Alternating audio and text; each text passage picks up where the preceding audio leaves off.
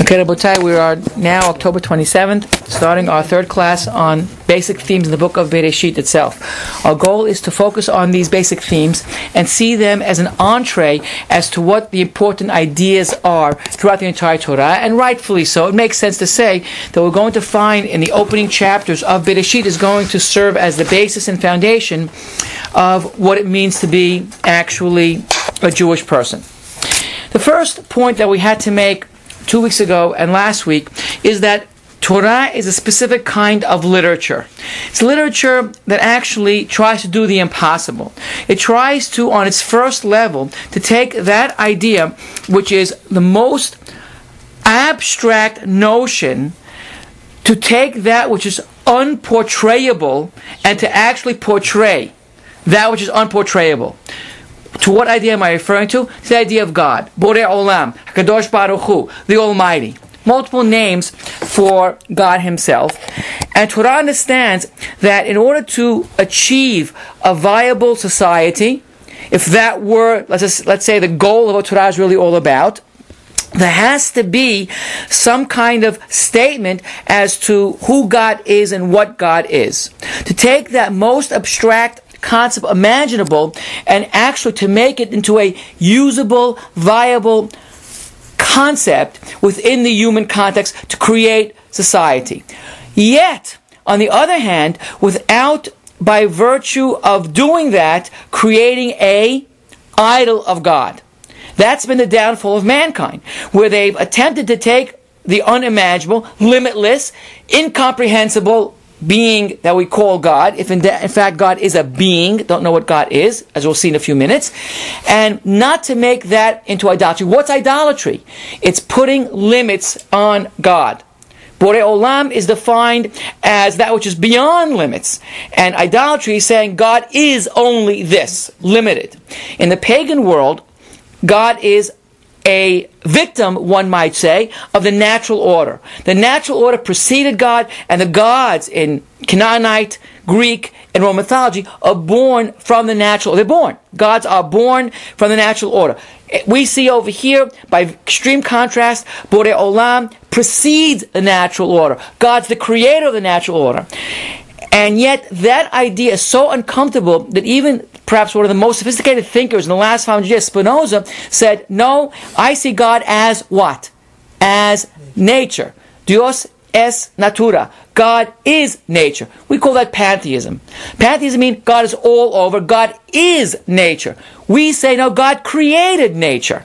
And it's interesting that though Spinoza was an incredibly abstract, brilliant mind, and a devotee actually of the Rambam as well, could not deal with that notion. It was too abstract even for him.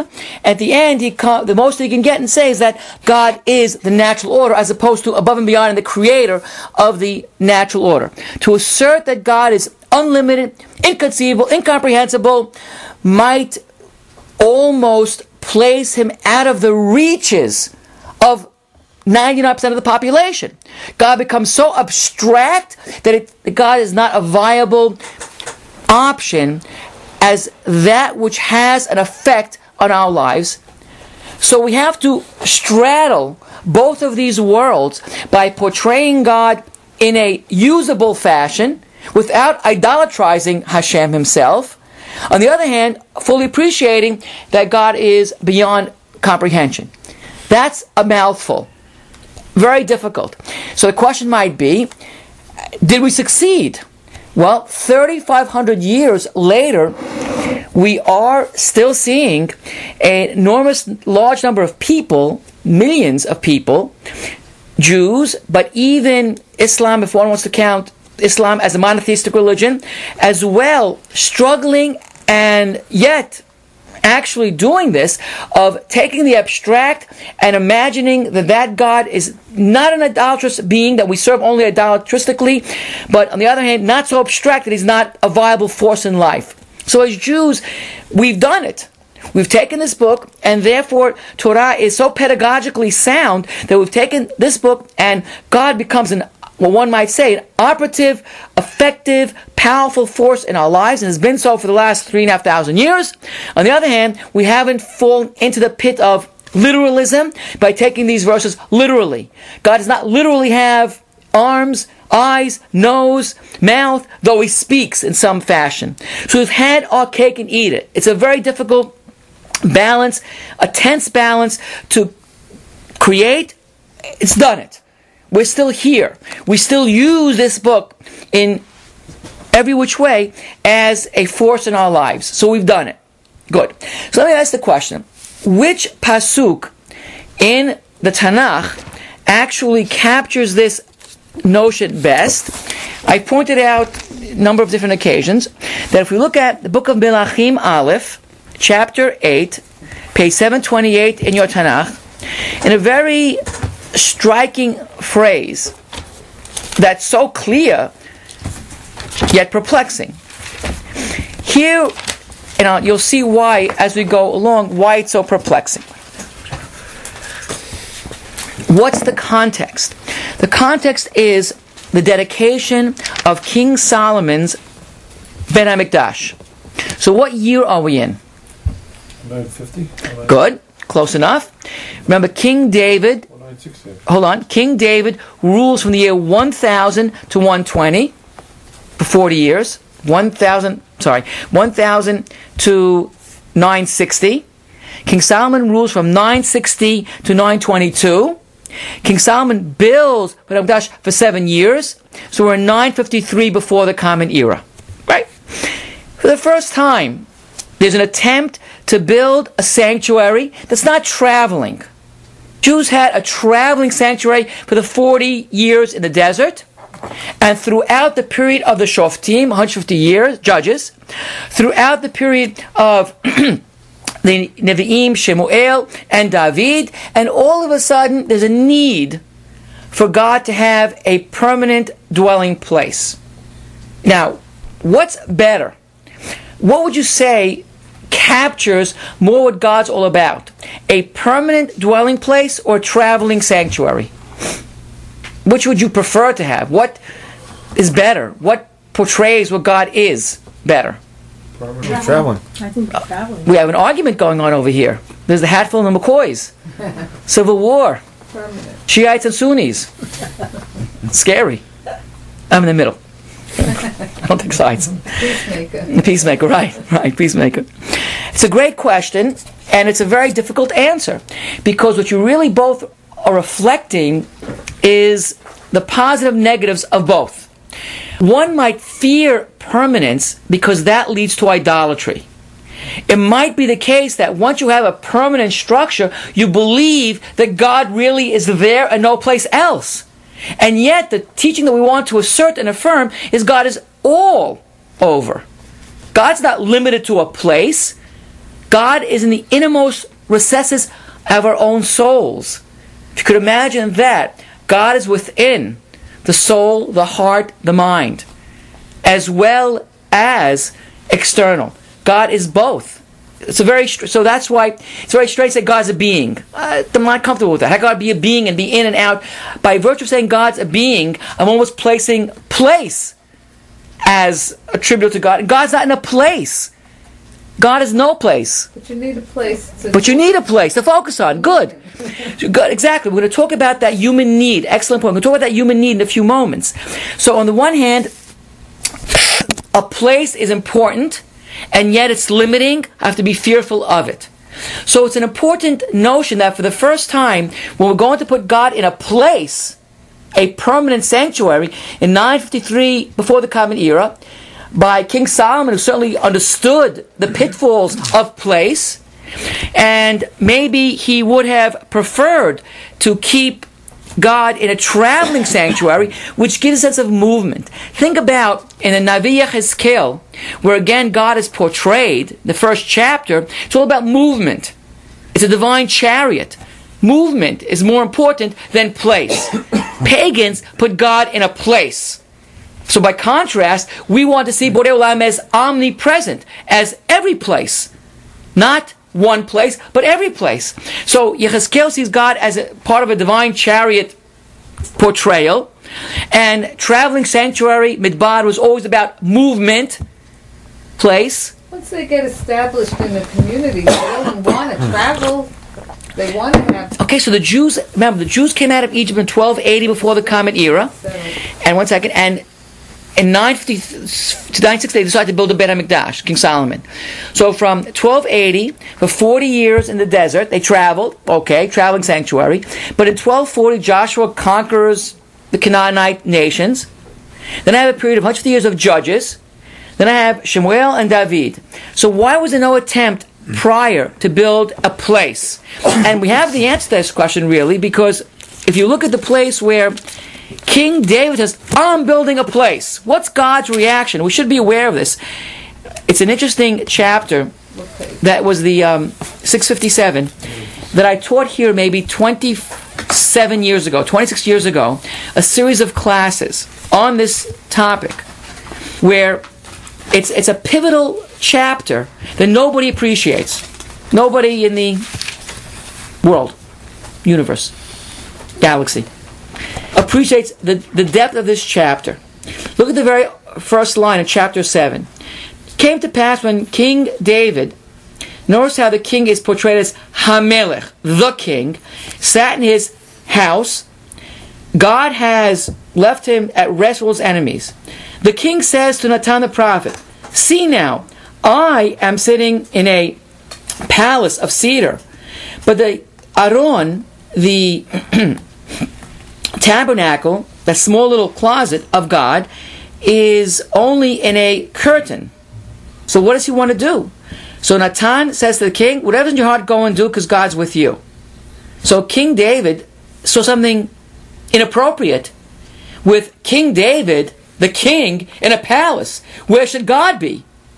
In a palace. Do you agree with David's reasoning or you see a flaw in it? Yeah? It's making them equal. Exactly. Very good. And notice the way the Navi says, the king. David sees himself now as the king. The king in his a bet arazim is in a palace. God should certainly be in a palace. So David says, if I, the king, Anochi, what else does the word Anochi ring loud? Ten Commandments. Hashem Elokecha. It's a poetic form of I. It's almost the royal I. Anochi. What's the more humble I? Ani. So Anochi has a more poetically powerful connotation to it. So Anochi, live, I live in a palace, and the and but but the Aron of God is in a tent. Go to so even Natan seems not to have captured the point, and therefore notice pasuk four God's reaction. That night, the word of God comes to Natan, not to David, to Natan. Go and tell whom? The king? No. What? Who? My servant, David. So says God. You are going to build for me a bayit that I should live in? Ha'ata, look at this rhetorical question. Ha'ata, you're going to build a house for me? Six, Lo Shavti. I never was in a bayit. You are building I never was right. The day I took the Jewish people out of Egypt, to this very day, I was traveling with them in a tent in a sanctuary. Whenever I traveled to Israel, did I ever say to one of the tribes that I commanded to be a shepherd of my nation? Why don't you build me a house? I want a tank. I want a temple. It's a powerful negation of what the king says. Verse 8. Same words, That's exactly the point. Correct. Go tell my servant of Avdi, David. So says, now Hashem Savot means what? It's an elliptical phrase which means that it's a phrase which contains a hidden non written word. Sevaot means all that is, all that was created. The translator usually has hosts. Here it's translated hosts. I never knew hosts meant. I know I go to your house, you're my host. Host, So. I know what that meant. What does, what does it mean? So I found that it means the creator of all that is. The end, all that is. So it means, it's what it means, Bore Tsevaot. God create, Sava means armies. So it's the creator of all of the God's armies, all the angels. Creator of all that is. So it's the, used uniquely, not prior to, to David in the book of Shemuel. And it's a reflection of God's power.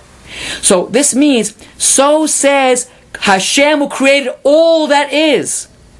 I took you from the pastures, from behind the sheep, to be not a king, but a prince, a Nagid, over my nation Israel. I was I did all this, Hashem says. I was the one who was with you in all that you went, and I destroyed all of your enemies. You think you did, I did it all. And I made for you a great name. And I placed you in the place over Israel. And I planted you. That I put you in this place. All of this.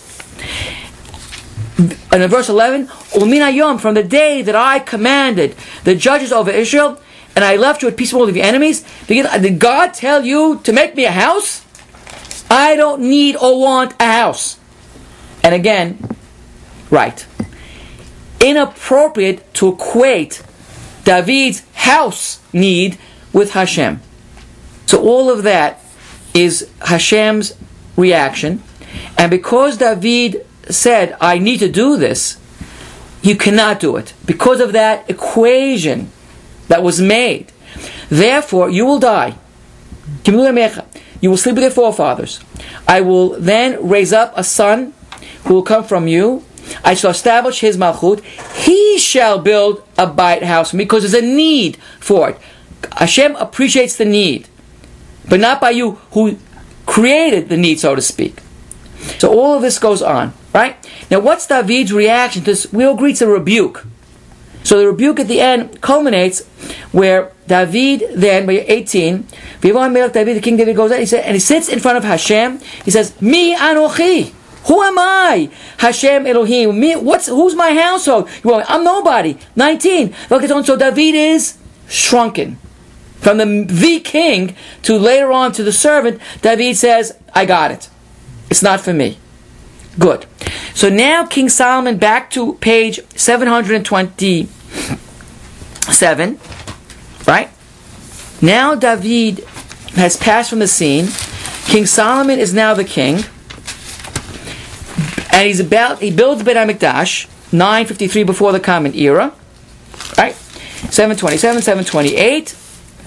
And King Solomon has to capture this tension between human need and quote, divine need. God needs not to be in a house. God needs for you to perceive Him as omnipresent, as moving, as in a, a, chariot. So therefore, look at the opening words, which I find to be so striking, of Pasuk 12. Then, upon the dedication of King Solomon. 728, verse 12. Let's read the first pasuk. Elliot, as, you're the wise man here. Oh, that, that's an interesting question. I don't know, so split you both in half and you both can read it. You can start. You're the wise Elliot. Not. I'm older, that's all I can say. So modest, wow. What's striking about that verse? Well, let's read it in English. PhD English. What you read it in English? Well, you- you got- you got- to buy in the thick cloud. So what strikes you about this? And it's a good translation, right? It's page 728, verse 12. Then King Solomon says, God has decreed, Amar, chosen, said, God has said, Amar, to dwell in a thick cloud. What does that mean? Where did God say or choose to dwell in a thick cloud? What does it mean, first of all? Hidden. Hidden. Hidden, unknown. God has chosen or said that I have to remain unknown. Why? Because God cannot become known. It's impossible to know God. You cannot know God, but you can experience God. Not know God, but you can experience God. So God has chosen and remains and chooses to remain Barafel in a deep cloud. So I have two questions regarding this. First of all, are you not surprised that I took this very significant notion, not from Bereshit, but rather from Melachim Aleph? Is there any reflection of this in Torah? I'm very uncomfortable with making any point and trying to prove it from the book of Melachim Aleph Perek Het, which is relatively late. It's a major idea. God says to remain in a cloud, to choose to live in a cloud, unknown, unknowable. The desert, they were the whole time was Sinai. Good. So one finds a reflection of this notion in two places. First of all, Har Sinai. If you look at Har Sinai in the book of Exodus, chapter 19, 18, 19, Har Sinai 19 and 20, Har Sinai is all enveloped in a cloud. If you look at page 154, verse 16.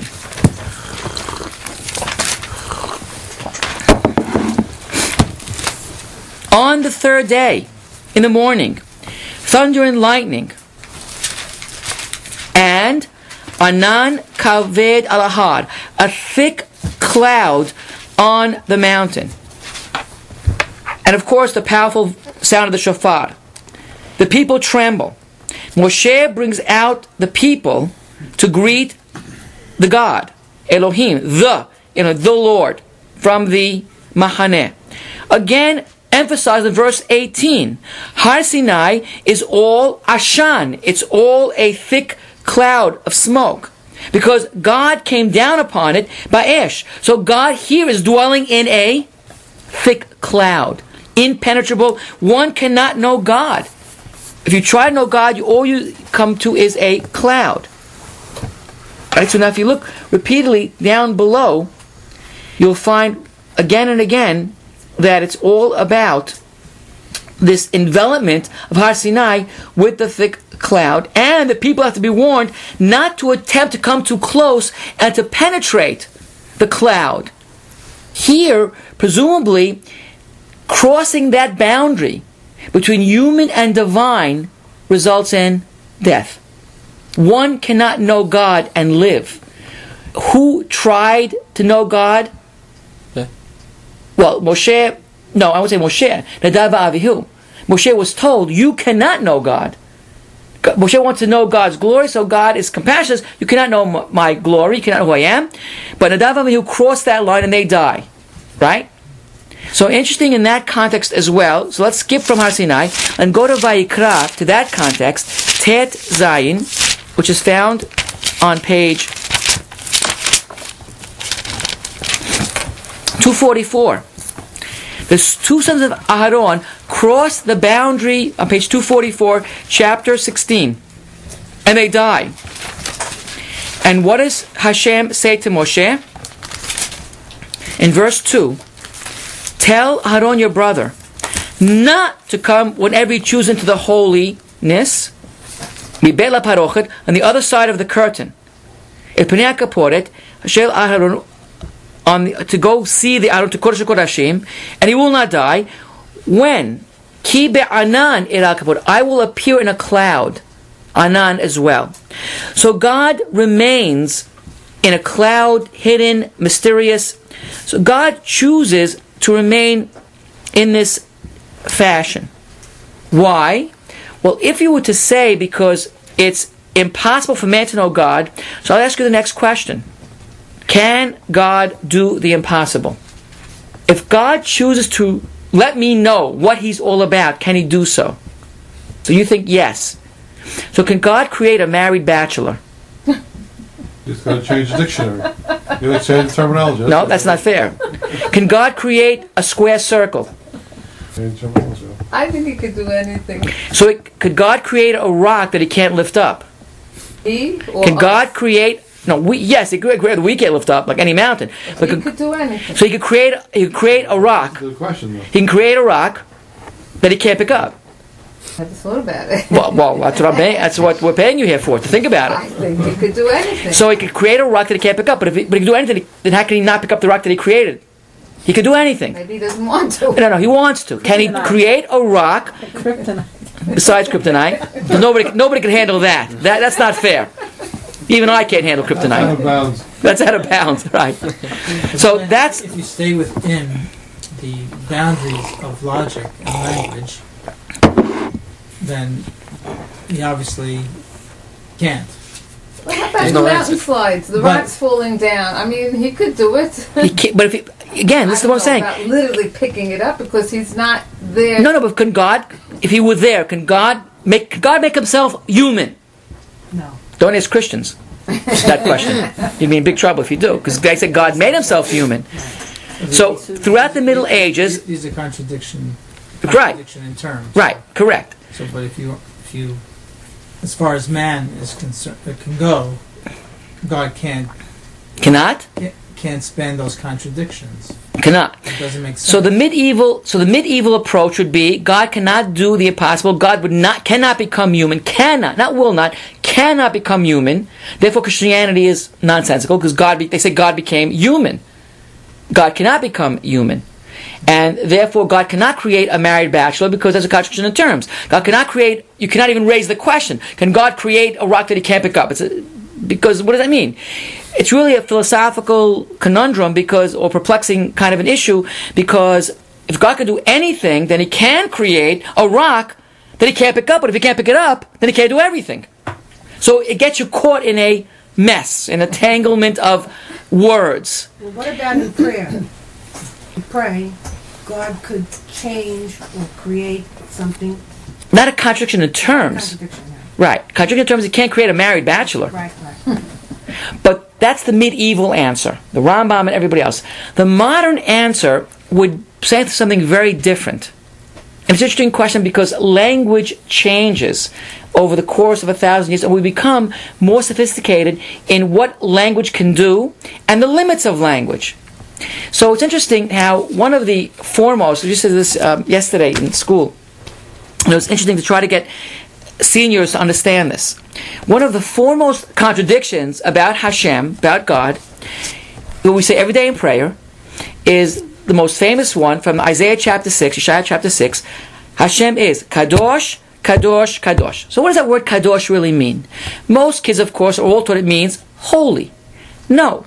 They also have learned in Parashat Kedoshim that it means separate, distinct. A Torah is holy because it's separate. Shabbat's holy because it's separate from the six days. A synagogue's holy because it cannot do whatever you want of you. Holiness really means separate. Kedoshim to you, Perushim to you, separate. So God is infinitely separate because it's Kadosh, Kadosh, Kadosh. That's the biblical way using threesome, that exaggerated form. God's infinitely separate, and yet, what's the yet? God is all over the place. So the question would be, how could God be infinitely separate, distinct, and different, and yet Milchoraz immanent? The philosophical terminology is transcendent and immanent. So how could God be both? Either he's transcendent, kadosh, or he's immanent, within. How could you both be both immanent and transcendent? So we've always lived with that contradiction, and yet we can even glory in it. And why is it such an important contradiction? Because it tells us that we cannot capture the essence of God. That's how Torah escapes the literalism of idolatry. Because we learn from the very beginning that God cannot be captured by our little words. Words do not capture it. So now I tell the kids the story that you all know already that one of the great modern Jewish philosophers, Abraham Heschel, and I first introduced Heschel by the following story. When Sarah was at Columbia, she was once shopping on a Friday afternoon. You don't know the story, but they know the story. On Friday afternoon, and she was that kind of kid that helps elderly people. So she's in the grocery store shopping, and um, an elderly elderly woman says, "Young lady, could you please help me carry this?" You know, half a block, block the groceries. I really can't carry these two bags. Of course I will, no problem. So she carries them with her. Goes into the apartment of this old elderly woman, and the woman says, I see that you're reading Heschel's book, God in Search of Man, which is a brilliant, wonderful book, Philosophy of Judaism. God in Search of Man, Philosophy of Judaism. I see you're reading this book. She says, Yeah, I really enjoyed it. Did you like? I really enjoy him. He really expresses ideas and thoughts. Fantastic personality. I really like him. And Sarah tells him, he's our family cousin. Because Heschel is from the Bayana dynasty, Chazak dynasty, Sarah's cousin.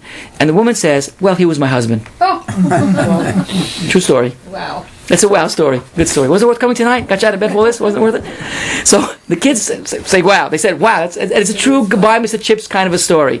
Really very. We had been invited when they ever had a yahrzeit for Avram Heschel. We were always invited. We met her, Mrs. Heschel, and all that stuff. Okay. So what does Heschel say about this Kadosh Kadosh business?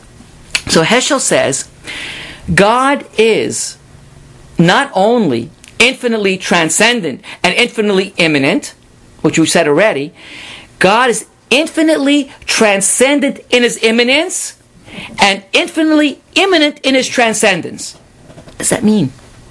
It's kind of raising the bar, exploding the paradox to a exponentially. Exactly. God's not only infinitely, we all understand what it means to be infinitely transcendent and immanent. That's impossible. It can't be both.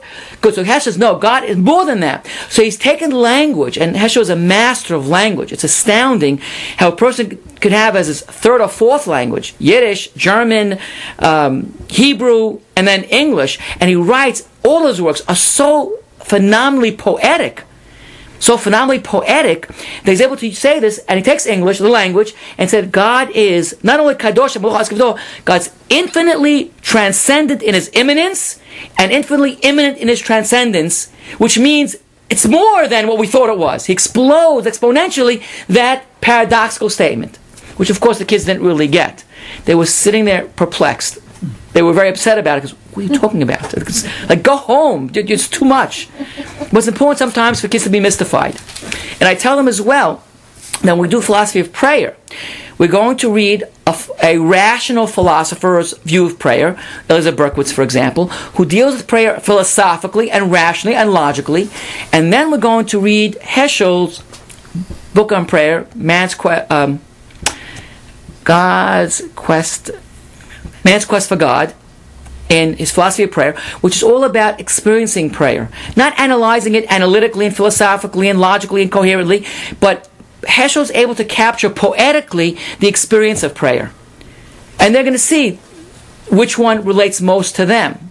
When they decide they don't want to pray any longer, for philosophical reasons, they'll either at that point decide to read Heschel, hopefully, which will create the world where prayer makes sense, or Berkovits, we solves it philosophically. Okay, good.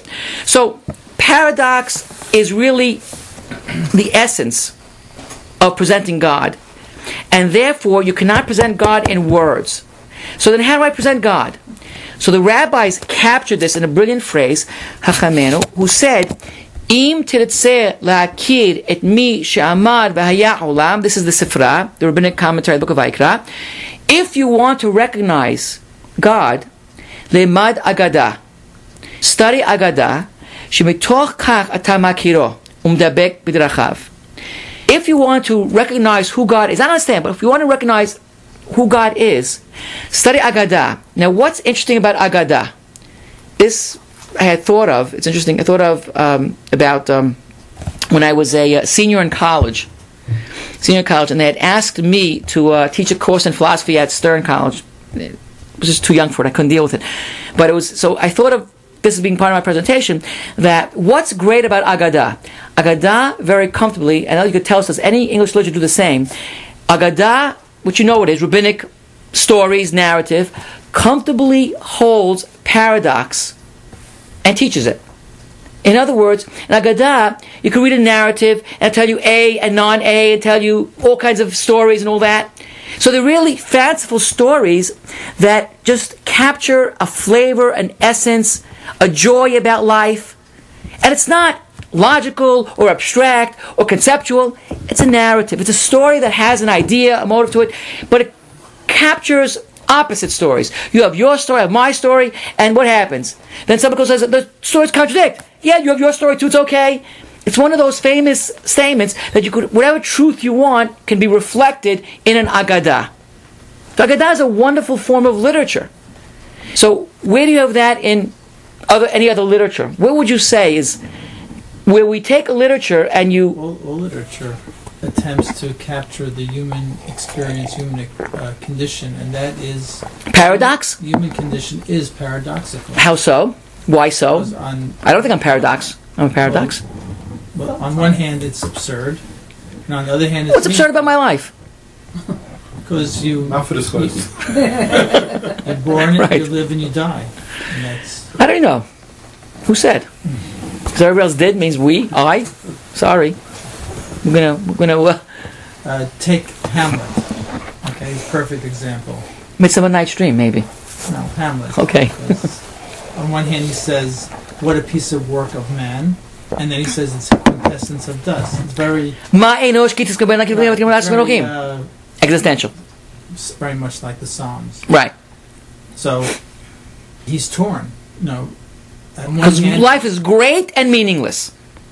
Full of sound and fury signifying nothing. right, right. Life is meaningful and meaningless at the same time. Does everybody agree with Elliot about that? Or it depends upon your mood, Sonia. Do you, do you ever think life is meaningless? Or is it always meaningful to you? Or never meaningful to you? Or don't answer the question if you don't want to. Put you on the spot. Just say you agree with me. That's it. Saying a lot. It's meaningful. I, Was life ever meaningless to you? Meaningful, yes, because you have a wonderful family and people that love you and you love others, so that makes it meaningful. Was it ever meaningless to you? When would it theoretically be meaningless to you? Or anybody here? When, would, when does life seem absurd meaningless? when you get old and you, you're gonna die. When your mother and and your That's- uncle conspire to kill your father, and then they marry each other. That's what happens in heaven. I don't have an uncle or care that much about me. Not in the state of Denmark. right, something's rotten there. So that one was in Brooklyn, not here. I think it's when you live your life Right. and then And you look back and you look back and say, what's it all about? right because you know there's Or- an end. Right. You know To there's an end. You know accomplish- there's an end from other people that passed away. So I'm saying that that's So- when it's meaningless. Right, that's what I mean. Hey, that's Yeah, I agree. So uh, one might experience meaninglessness of life when you experience Injustice and well, when not one just as a definition. Hold on for that. That's another issue. Hold on. Yes, hold on.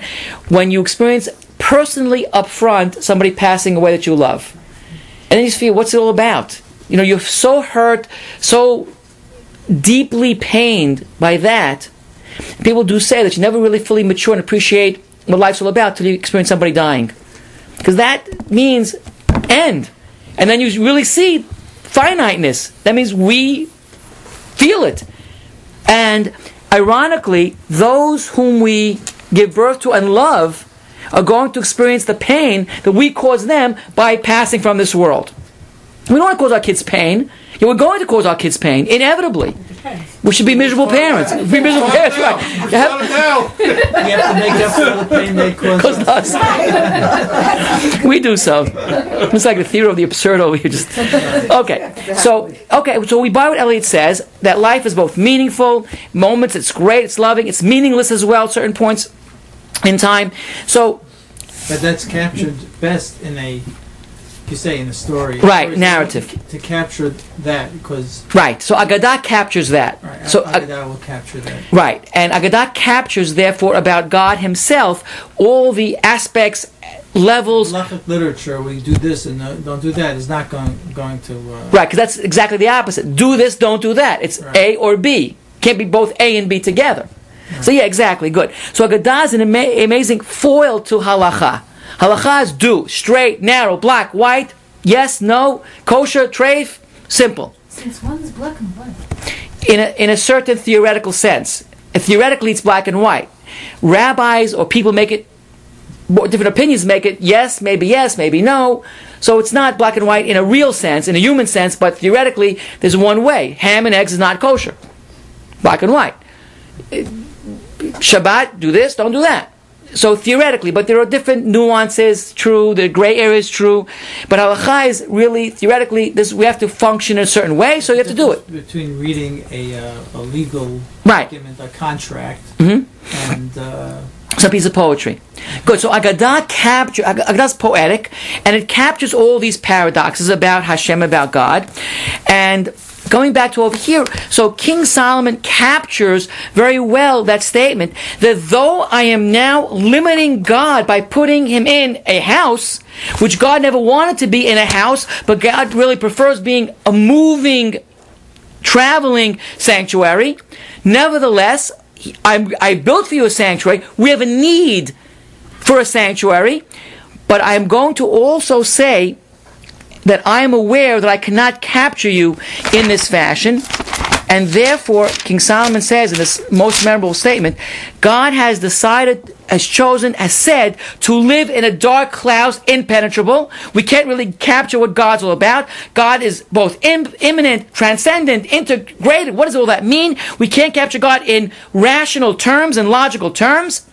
And then King Solomon says, look at please at 27. Is it possible for God to dwell on the land?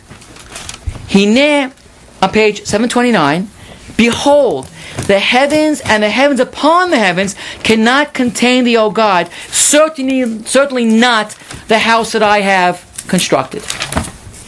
So I built you a house, a big house, a huge house. But it's irrelevant. It's meaningless. Because the heavens and the heavens upon the heavens cannot contain God. So interestingly enough, 3,000 years ago, King Solomon had that perception of God being much grander than anybody would thought. No pagan ever wrote this kind of a line. For pagans, God lives in a house. Simple. Yet King Solomon had made the statement, and again it's underappreciated, that God had said, I want to dwell in the cloud, reflecting Har Sinai, reflecting the Yom Kippur experience, when Aharon could come into the sanctuary, Be'anan ira'eh, I will appear in a cloud. You can never penetrate the cloud. I build a house containing you, limiting you, boundaryizing you, and yet I am aware, King Solomon says, Can God dwell on the land? The heavens and the heavens upon the heavens cannot contain God, certainly not this house. Small, insignificant, tiny. So, the very first lesson that one learns uh, from Bereshit is that Bereshit is that which tries to capture the uncapturable by portraying God in a certain way, even though we know that that way that we try to portray and capture God is really not going to work. So we have to raise the question what is really the goal of Torah itself? Is it to make Hashem more accessible? Or you might say, tikkun olam, to make the world a better place. What does the Torah really want to do? Or combination of both? What's the goal of this book? From 3,500 years ago. It's given 3,500 years ago, Torah, five books. What was the goal? What was the intent? And we read it today. And do what with it? Just read it? Learn it. Learn it for what purpose? For what end? To live a To live with. life. Right. So this is meant to live a decent life within With human society, with others. Let's assume that's what it is. So therefore, Why that we just have a how-to book? This is the way you Good. live life, okay? Um, good. what's Okay, good the, question. Uh, what's the, uh, you know, the, The uh, dummies? no, the, the, the newspaper, uh, the journalist who, uh, who used to write the article about how, you know, what, way you should put your fork and your knife and. uh, Etiquette. I mean, the etiquette book, Emily Post. Emily Post. Is that Emily Post? No, it's just etiquette, there's a lot of other That's things. about I'm just etiquette. saying, wh- He wants why a don't we how-to have, book. How to we take God out of the picture? Well, she. And how to live a good life. Right. So that's Take the God- question. We take God out of the picture, and now we just have, you know, Lotter Tzah. the- you know, Right. So the question over here would be, good, would be I'm setting you up. Good. Okay. It's point four. Good. Okay. So I would then raise the question based on Eliot's question what do we need to know about God to establish that proper society? Or do we need God at all? Assuming we cannot understand God, do we need God at all? What do we have to know about God? What do we need to know about God? We can't know God, and our goal was not to know God, impossible. So, what role could God play? He wants to be Ba'arafel. He wants to be in that cloud. So, what do we need to know about God to establish that society? So, therefore, what I would say now is that, yes, there are certain elements, aspects of God that we need to know about. Not that what, what God is, we'll never know. We cannot capture what God is. But there are certain aspects of what God is, if one could say that, with treading on thin ice, we talk anything about God, is in order to create that harmonious, messianic Garden of Eden society. And we would we would probably argue that the first four chapters of Bereshit gives us a brilliant conceptual yet capturable picture as to what God is. So let's go over these five principles. Number one, we need to know that God is the creator, not because we care about God as a creator, but because I care about God having absolute power to do as he pleases. Now, why would that be important? Why should I know that God is El Shaddai, the creator of the universe? What good does that do me? Why does society need to know that God has power? Yeah, okay? So he could punish you for what you do wrong. Okay, good. So let's hold on to that point because that comes later. So we know that God has absolute power, number one, There's no one beyond him also. right? So there's no one else to answer to. Therefore, God is the. Not in terms of sin, but in terms of, of, you know, the lessons that reveals to us, you know. Good. So, God is a source of values. Right. An ultimate source. Right. God is the ultimate source of all values, of proclaiming right and wrong. We don't have a notion of relativity of ethics. Ethics values are raised here in Torah throughout all kinds of narrative, and we should be able to discern right from wrong based on these values. There was a great Charlie Rose, fantastic, last week. The Stanley Schwartz recorded for me. Because I watch it. Professor, oh, you're actually I haven't even heard of. Oh. Professor of philosophy at Harvard, Michael Sandel, wrote a book called Justice. He has a thousand kids in his class, It's the most popular class at Harvard. 14,000 people taking this class, and he raises the question about right and wrong. So he raises a very famous uh, ethical dilemma that I raised in a series of classes we had during the summer on ethical dilemmas. So he got it from me. Let's get that straight. straight. So he raised the question. You're on a trolley. The trolley is heading straight ahead. It has five workers now working on their tracks. And you're going to plow into them and kill all of them. Only that works, your brakes don't work. Only that works is your steering wheel. And now you notice you could turn your steering wheel and kill one person rather than the five. So he asked this class of a thousand students at Harvard. It's really a great Charlie Rose. I'm telling you, I recorded I'm going to show it to my class in school. He's professor of philosophy and raised this ethical dilemma. How many of you would plow into the five, and how many of you would turn right and kill that one person? Right. Both. How many one? How many five? Sorry? So Well, they- How many people will do one? No every 90% said kill the one, not the five. Then one person gets up and says no, because that justifies genocide. That we're going to kill, save, we're going to save the many for the few. And he, here's what he said. I'm not trying to explain it. So he said that that justifies genocide. Now, what would be the Jewish answer to this dilemma? That's an interesting question. So in our summer class, we spoke about these ethical dilemmas, all ten of them. We spoke about every week in this shul and the other shul, in, in Rabbi Dweck's shul.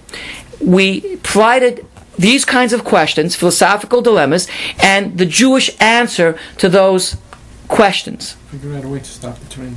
That would be it. Yeah, that's a, a good Jewish answer, right? Unfortunately, it's not part of the scenario. Survivor. Sorry? What if you were the survivor and one was killed? If you survive of what? In other words, if you said uh, one got killed and four lived. No, the, the one, the one, One's on the side, five is in front of you. Oh, Right. Make a choice. Right. Five's it. Right. So that, but but when I raised the question, I raised it differently. I said the one is your child, your kid. Oh, So I made it a little bit more On difficult. left, to the right. No choice. There's no left. You, that's your choices. I know, I know. So it's a real tough question. What do you do when you find that? So that's what philosophers are paid to deal with. To analyze all these issues. So Charlie Rose interviewing this president, and because such a famous course, and the book just came out called Justice. So he analyzed all these issues, and he and he wants the kids to start thinking ethically and reasoning rationally and reasoning ethically to develop their ethical sense as to the rights and wrongs of all these issues. Torah is the same way. So in that kind of a question, we have to answer it halachically. Morality ultimately is a halakhic question. Do you pull the plug or not in bioethical dilemmas? Same dilemmas. Do you pull the plug or not? You have a person who's on, and we gave this case three, four weeks ago, who is has Lou Gehrig's disease. He's a young man of 38, true story, 38 years old, Lou Gehrig's disease. He's suffering terribly in the hospital. He begs to die. he begs to die. Dr. You're right. He has a, no, he catches pneumonia. He now can be administered an antibiotic, which means he'll live six more months in agony. Those who don't know what Lou Gehrig's disease is, it's um, ALS. It's called, and it's and it cannot you cannot move. It's a neurological. You cannot move a muscle. When I had visited him, he couldn't blink an eye. Cannot believe it. It's, it's being trapped with full, it's really the, the cruelest disease you can imagine. Emily had said, she's petrified, and we all are, of that disease because you're trapped in your body. You have full mental facilities and you cannot move at all. You can't blink an eye. It's, it's very, very difficult. So he wants to die and he captured, and he now has pneumonia. And doctor calls and says, if we administer antibiotics, he lives six more months. If we don't, he dies in three days. What should we do? His mother says, please let him go. He wants to go. Sorry. But how do the doctors know that he wants to die? He cannot. What he left earlier, when he was able to uh, blink. But when he was able to blink, he never experienced the state that he is in now, which It's worse. It's worse. right. But um, Did he change his mind? Finality, What, if- what if it, you could uh, rediscover different values if you put him under such circumstances. and there's a reason for everything. as far as we know. And I, the doctors, I would say, just looked at him. I mean, I mean you just look at him, and, and the agony is so profound. And even assuming we don't know, what does halacha say? Because that happens also all the time. What does halacha say if the person didn't leave a last will? What do we do halachically? And you have to have an answer to this question. If he did leave a will. And he did leave a will. No, because because then Anna's right. Maybe he changed his mind. People will say, "I don't want to live as a paraplegic," but maybe you know when you're that, you say, "Okay, I still want." To, that's you know there are cases that way. I don't want to change. Where people will say, "I never want to live this." When when Michael Averbach was in that, was Michael or Michael's Yeah. brother? How about? Yeah. So he, and he, I was in Israel when it happened. And I visited him in the hospital, and, and he had absolutely no desire to live at that point, because you know, because he was apparently he was a big husky guy that did everything. As and he, he fell on a bomb, and a bomb in a bus. In the bus, right. He fell on the bomb, and he was No, he, he threw himself. he threw himself. Right, that's what I mean. He threw himself on the, bo- on the bomb, and he had, at that first week or so, he had no desire to live. But now it's six, seven years, six years later. His kids are growing. He has four kids. So it's a different story. So one perhaps might change one's mind. But these bioethical dilemmas also have to be solved. The Shamash calls. eh, Certain situations calls me, what do we do in this case? And, you know, there's a person that doesn't want to live. Eh, They don't want to live any longer. They have a cancer. And, then they, we could do a surgery and we could, we could prolong his life. Comfortable life. Good life. You know, in that particular case. But the wife said, I don't want to suffer. And so what do you do? I mean, so these ethical dilemmas are part and parcel of daily life for a physician. Bioethical dilemmas, as ethical dilemmas. So, coming back to over here, we have values. We have halachic answers revolving around these values. So, therefore, we have statements. A, God's the creator, all powerful. Two, God's the source of all of our values. And therefore, God should be able to tell us the right, the wrong, the answer to all these bioethical and other ethical dilem- dilemmas that are raised. We also learn that God commands in Garden of Eden. We follow and learn that God is the mashgiach. God is the one who supervises the world. We find that in Garden of Eden as well. We find as well that God punishes when you transgress. And we find that therefore God is the guarantor of the moral system with the power to enforce a system that He has given us. So all this comes together in the first three chapters. God is creator, God is all powerful, God as the source of values, God as He who commands. He commands the Garden of Eden, don't touch. And it's interesting that it's the issue of the tree of knowledge, not to touch. That's an interesting dynamic in of itself, not to be spoken about right now. God's who punishes, and God's the guarantor ultimately of the moral system and the power to enforce it. And then we come to finally what happens with Cain and Hevel. So here, interestingly enough, God does not command Cain to not kill Hevel. And there are those who will raise the question so why should Cain be held responsible for murdering his brother? Because he wasn't told. So obviously, the Torah in chapter 4 is asserting that we are supposed to have a certain kind of moral intuition that Cain is held responsible because he's supposed to know that it's wrong to kill.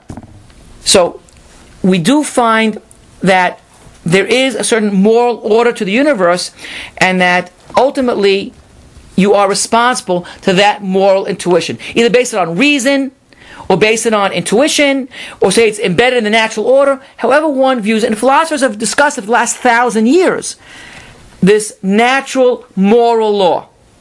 That's what seems to be the case, at least in Bereshit 1, 2, 3, and 4. And finally, the last point is, So there's a natural law that is separate from God. or God created that natural law. I don't know if we.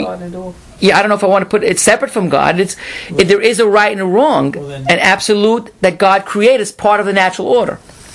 So I'm not sure. Opposed to commanding it. Yeah, yeah. It's interesting because a reflection of that would be We should have an internal moral compass right. that God put in. Well, I, that's one formulation.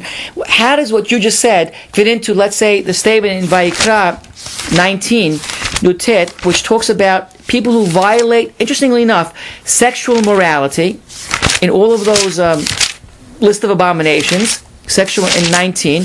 And what happens? What's the result of that? The, in 18, the land will spew you out. It's almost as if that that natural morality is part of the physical world, in the same way, asserting in the same way that there is physical laws of nature, gravity, electromagnetism, four natural laws of nature. There's also a moral law of nature, and that one cannot violate the physical law of nature of gravity. Can't jump off a building expect to not fall down. You cannot violate the natural laws of gravity. So too, you can you not violate the moral laws embedded in the natural order. And the same way that if you try to violate the natural law by jumping off a building, you're punished by going down, hitting the ground. So too, there's a physical reaction in Israel that if you violate the natural law of morality, what happens? If you look not well it's very late so i just want to end right now. Page 290 where it says over here do not pollute the land through this sexual abominations. Because what happens in verse 25 on page 290 if you pollute the land not with idolatry but with these sexual ab- ab- uh, aberrations, perversions, and the pagans were famous for these aberrations and these perversions, what happens? You are spewed out, spit out, vomited out from the land. The land cannot contain these kinds of abominations and perversions. So you do it, the land almost naturally, not God, the land naturally vomits you out. You are exiled. They're commanded, though. They are, who's they? The perversions. Okay, well, You're commanded not to. the pagans were not commanded it. And yet they're part of this as well. Look at the, all these verses tell you, Al do not pollute yourself with all these, ki b'chol el- because with all of these perversions, I understand, understand. so they weren't commanded, except for this natural intuition or whatever we're going to say. So here it's, it's clear that God has commanded you not to. you, but what about the pagans? Were the pagans commanded directly to not do this? No. And yet here it says, with all of these abominations, these pagans were polluted, Right. and I'm sending them out, and the land became polluted, and I took note of the sin, and the land spewed out, spit out, vomited out all of its inhabitants. Don't let it happen to you. It happened to them.